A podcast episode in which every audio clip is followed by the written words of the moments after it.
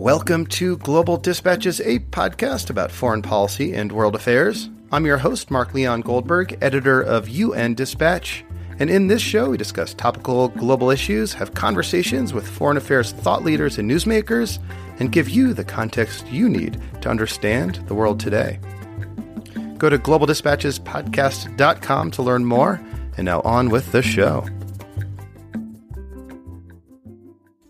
The Syrian war may be entering its final phase. Rebel fighters from various factions are now concentrated in Idlib in northern Syria. Idlib is the place to which civilians and members of armed groups were permitted to escape as part of evacuation deals from places like Aleppo and eastern Ghouta as they fell to government forces. Millions of displaced Syrians and some armed groups are now concentrated in Idlib. And now there is every indication that Syrian forces, backed by Russia, are preparing for battle. My guest today is trying to warn the world how disastrous such a battle would be for civilians caught in the crossfire. Jan Egeland is a senior advisor to the UN Special Envoy for Syria and heads the UN's humanitarian task force for Syria. As such, it is his job to negotiate access to besieged populations for relief workers and facilitate humanitarian relief in Syria's war zones. A battle over Idlib, he says, would be a bloodbath that could jeopardize the lives of three million people. In our conversation, Jan Egeland describes the significance of Idlib to the trajectory of the war, the geopolitics undermining a potential decision by the Syrians to lay siege to it, and the potential fallout from such a battle. We also discuss what NGOs in Idlib are doing to prepare for such an attack. Jan Egeland is a longtime humanitarian professional. He is currently the head of the Norwegian Refugee Council and served as the top UN humanitarian relief official from 2003 to 2006. This meant he reported directly to Kofi Annan, so we kick off with a brief conversation about the late Secretary General's legacy before turning our discussion to Syria. Over three years ago, I had Jan Egeland on the podcast to discuss his life and career and how he became so compelled by global humanitarian issues. If you want to hear more from Jan Egeland, I suggest you go back and listen to that episode. It's as relevant now as it was back then. I'll post a link to it on globaldispatchespodcast.com. And as always, you can go to globaldispatchespodcast.com to visit our robust archives that includes that episode with Jan Egeland, plus many, many hundreds, hundreds of, of episodes at this point with foreign affairs thought leaders and luminaries, as well as conversations about topical issues in global affairs. And if you have suggestions of someone you would like me to interview, please send them my way. You can use the contact button on the homepage. And now here is my conversation with Jan Egeland. Looking for a trustworthy podcast to bring you unfiltered viewpoints and experiences on global health? Tune into Global Health Matters, the podcast that connects silos and amplifies diverse voices to give you a holistic picture.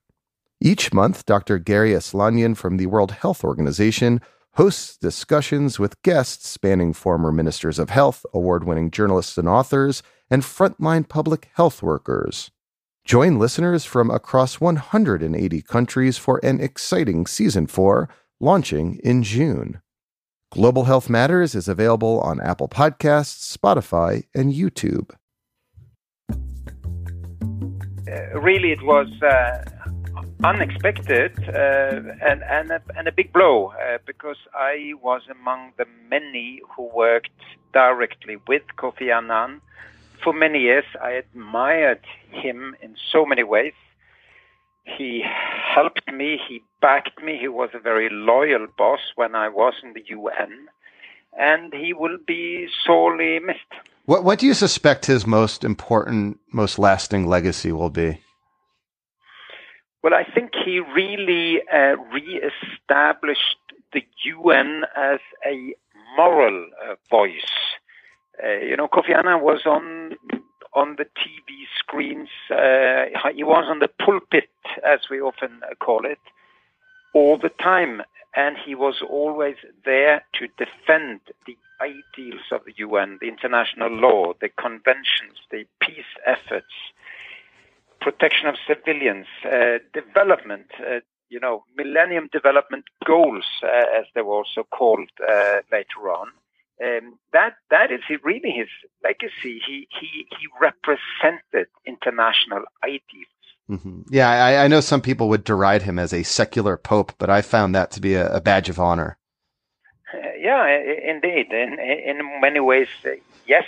Uh, I mean, he uh, to me the UN has to be the the the moral voice. It's there to uphold norms. Uh, there are too many uh, countries and too many leaders who are only there to uh, chauvinistically push for their own political interest or their very nationalistic interest. He he he helped all of us uh, try to advance uh, what is good in the United Nations.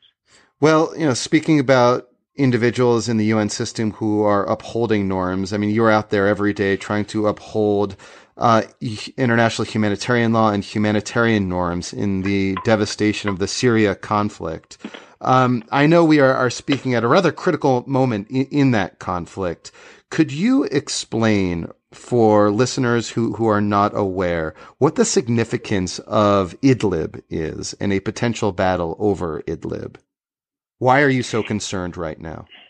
Well, Idlib is a very special place in Syria. It's the northwestern corner, corners up to uh, Turkey, and it is the place uh, that has been held the longest from for by armed opposition groups.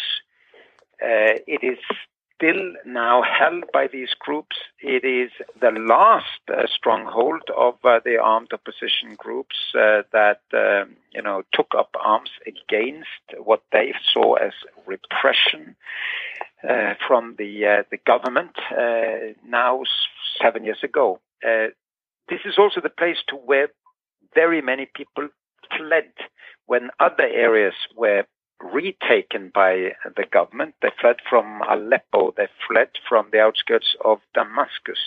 They fled from the whole north and the west to uh, to this northwestern corner of uh, Idlib. It's also the place to where very many fighters and their families were sent uh, as part of so-called peace deals, reconciliation deals. They're often um, uh, called. I mean, those who didn't want to, to, to lay down their arms when an area was uh, was retaken or got a peace agreement, those left for Idlib. So it is uh, it is now a place with nearly three million civilians. Half of them are internally displaced already. I mean, they are refugees within this uh, uh, region. And then, of course, there are also tens of thousands of fighters. And and so because of the presence of these fighters, it could be considered a legitimate military target by the Syrian government and Russians that, that back them. Yet at the same time, it's my understanding that the Turkish government also has profound and significant equities in sort of defending Idlib from this kind of uh, attack. Can you just sort of briefly explain kind of the, the geopolitics of uh, Idlib as well and, and the various interests that other governments and, and other interested parties are bringing into this, this potentially very volatile situation? Yeah, so uh, Idlib is a microcosmos of all of the interests that, external interests that has made the Syria war bigger than any other war in a generation. Uh, it's it's where you know various powers have fought each other and they fought each other at no, uh, you know, regard to the expense of the civilian population. So, so th- these other powers would would fight each other to the last Syrian, if need be. Uh, in in Idlib, there would be, uh, you know, dozens and dozens, uh, uh, probably more than a hundred different armed opposition groups in several large umbrellas. Some have been supported by Western countries, some by Turkey, uh, and many by various Gulf uh, countries. On the government side, uh, the Russians and the Iranians, but also militias from Iraq and elsewhere, have fought on the Assad government side. Uh, so it's it's uh, th- these are major forces that oppose each other. Uh, but you, when you say they are legitimate targets, well, yes and no. I mean, there are certainly thousands of fighters who would belong to groups that have been, lab- been labeled terrorist by the UN and by very many of the UN's member states.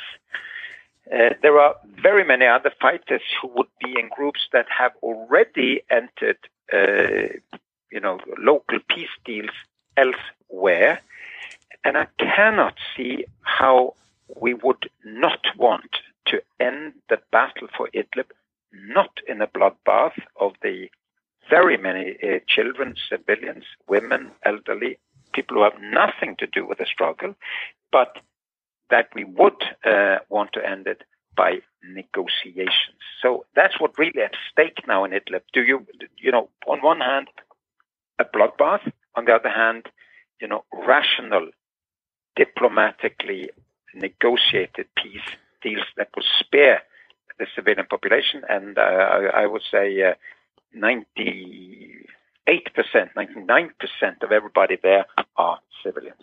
Uh, I guess why do you expect sort of the rational to take hold now uh, in a conflict in which the rational, you know, had had not taken hold thus far? No, I mean, the, of course, there has also been a certain rationality in, in, in some places. And the, many were surprised that the south of Syria would be uh, retaken by government forces so far, uh, so, so, fast. I mean, the, the, the, very first demonstrations in the so-called Arab Spring started in this city called Dara, which is in the south, so poles apart from from Idlib, which is in the very north. Uh, but because there were also agreements next to fierce and ruthless fighting, um, the, the, the, it, it, wasn't as bad in Dara and Quneitra in the south as it ended in a place called Eastern Ghouta, which is uh, just east of um, uh, Damascus, or in eastern Aleppo, or for that matter, in Raqqa, that was mm. leveled to the ground uh, because it was held by um, by Islamic uh, State fighters. So. Uh, on Eastern Ghouta, I mean, you helped negotiate the evacuation of families and fighters uh, who you know were, were, were threatened basically with with extermination from Eastern Ghouta, and of course they they fled to Idlib. I guess at the time, did you not expect or suspect that a kind of final battle in Idlib might be inevitable? Well, I- I- importantly, I uh, and the rest of the UN did not participate in the uh, okay. direct talks between the armed groups and the Russians uh, with uh, with uh, with the government of Syria on the other side. Those talks were direct, um, huh. and I have several times criticized that there hasn't been more humanitarian uh, involvement uh, in these uh, agreements because then we would have secured better protection for civilians in these uh, talks. But indeed, th- those those final agreements, for example, from this place called Duma, which was a, rebel stronghold within Eastern Ghouta, ended by uh, fighters and the families being evacuated to Idlib, uh, and and with that, in a way, also has made it, I think, incumbent on all of the diplomats and countries involved in Syria, including the Russians, to understand that they they basically made Idlib take a lot of uh, foreign fighters and others who are considered extremist or terrorist, and and knowing that there are many many more babies than terrorists in Idlib, mm-hmm. that we need to we need to spare no effort in getting agreements, and that includes even with groups that may be considered terrorist.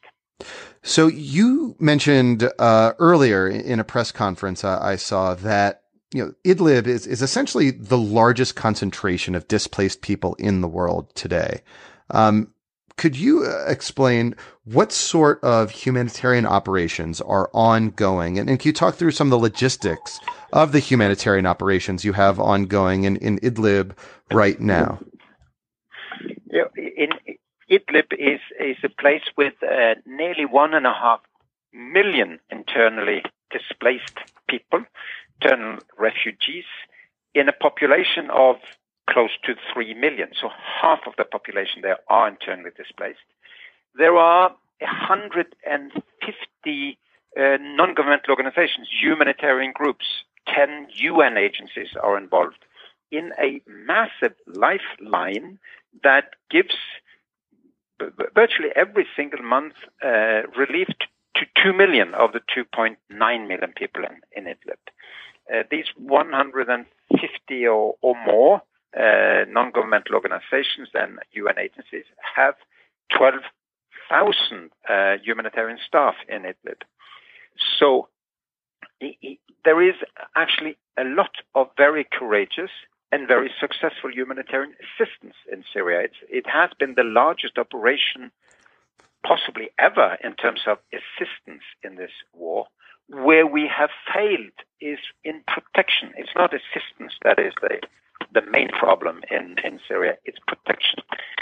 So you end up with this uh, a little bit the situation that we did also have in uh, in the safe area of, of, of Bosnia that you, you, you risk having the so-called well-fed dead.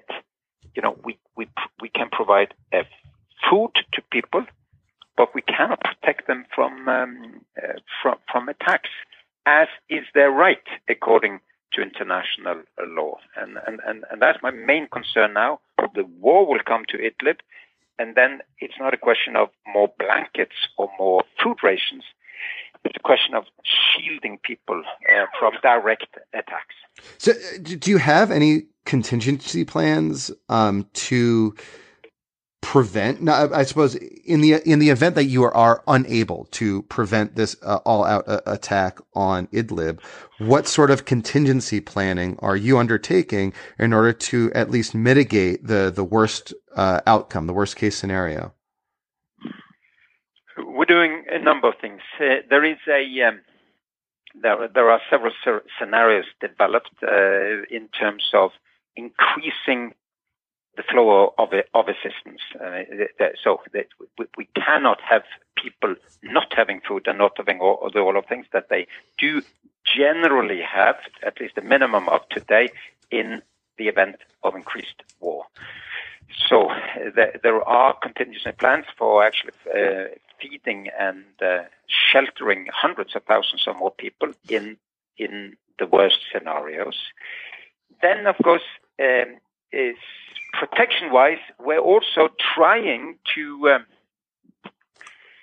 to do whatever we can to tell Russians and Iranians and Turks and Americans and others who have influence that they have to shield uh, people from uh, from attacks. Uh, there cannot be attacks on all of the places that we have.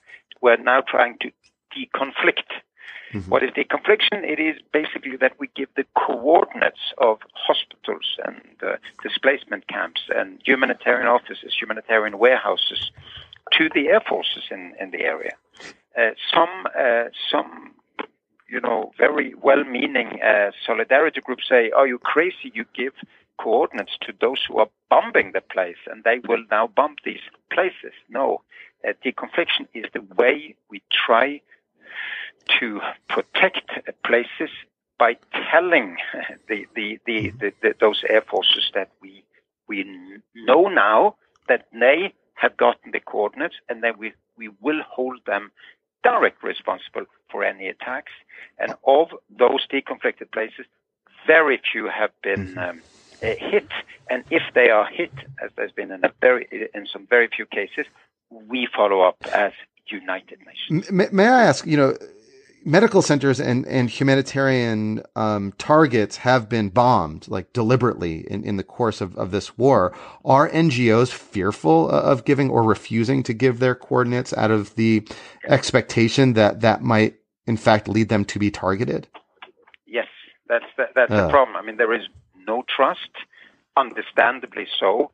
Um, I think there are uh, several hundred, uh, five, six, seven hundred hum, uh, medical facilities that have been hit through this cruel war. That, that's that's a number of, places. Now uh, we go then to the air forces, or or even the ground forces who have uh, bombed the place or, targeted the place and or thrown bombs there, uh, they would uh, say, no, no, we have no places that are, are humanitarian. These are places that have been contaminated by this or that armed group or this or that armed uh, actor. So it's it is um, it's been uh, horrible to see how uh, the medical profession uh, among the civilians have been particularly hard hit.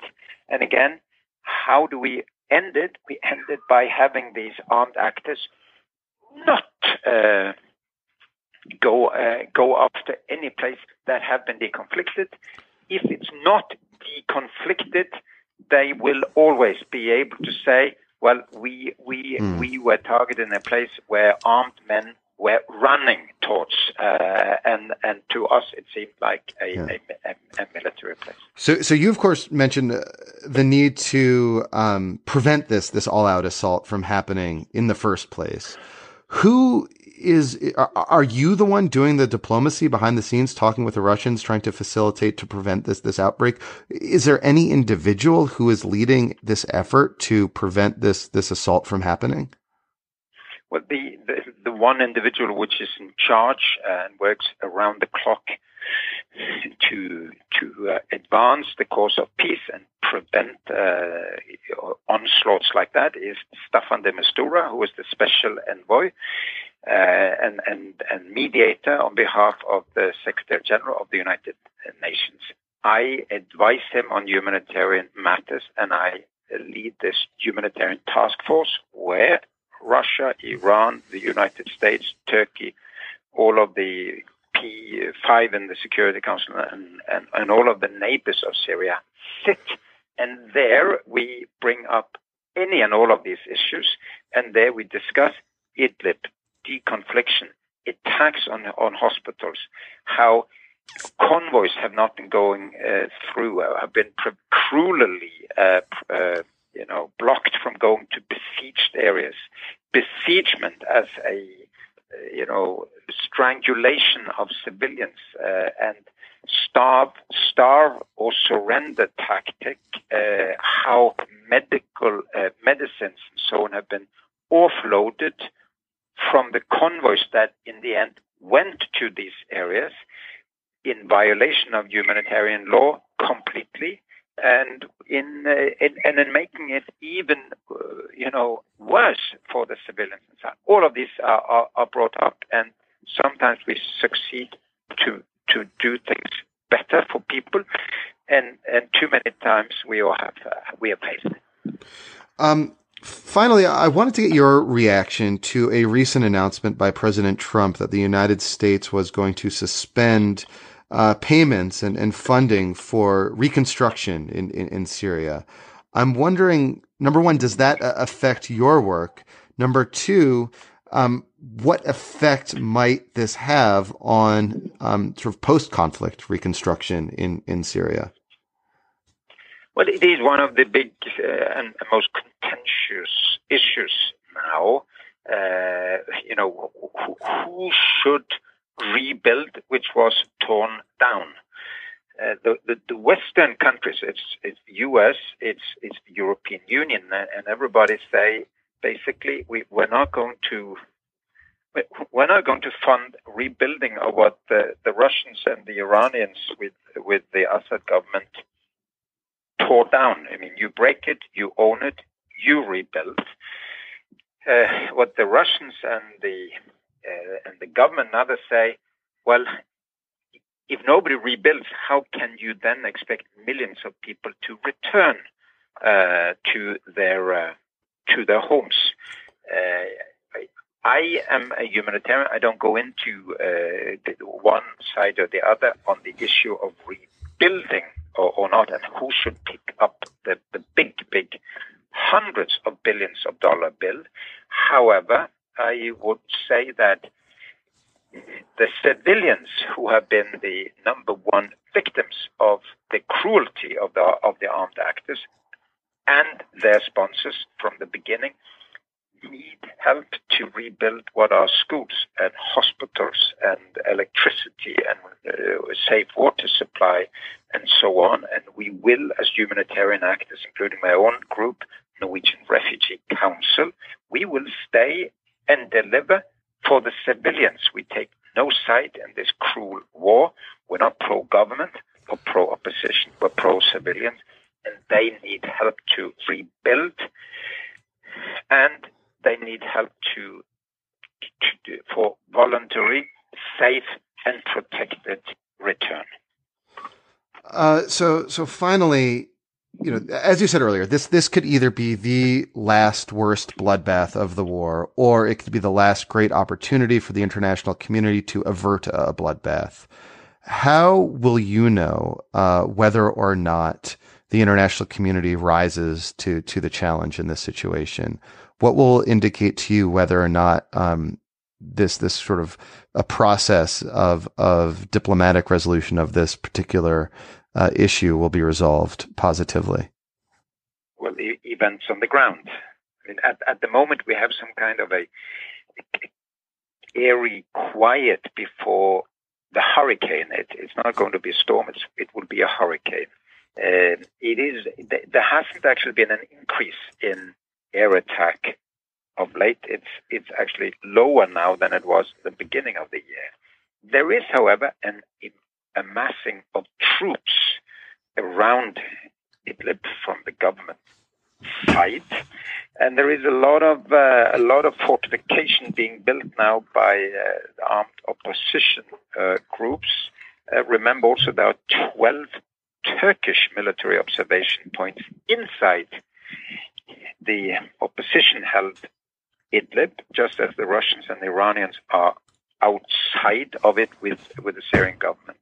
So, so it has every uh, indication of being horrific if there is only war, but it has also all possibilities to end in some sanity this cruel war, and that we need to avoid another Aleppo, Eastern Ghouta, and Raqqa, which were devastated by by uh, war.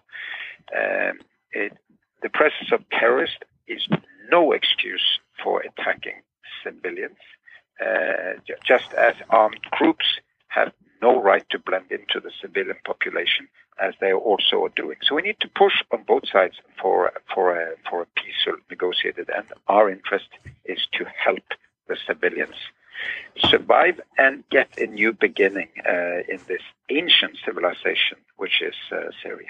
All right. Well, well, Mr. Egeland, thank you so much for your time and for your work. Uh, frankly, on on behalf of all of us, on behalf of humanity. So, so thank you. I thank thank you for having me. All right. Thank you all for listening. Thank you to Jan Egeland. Uh, yeah, I, I, I, hope this warning, his warnings, are are well heeded by the international community. This really does seem to be a extremely dire situation and uh, the worst outcome is, frankly, a plausible uh, outcome. And uh, I'm sure we'll all be following the events very closely. We'll see you next time. Bye.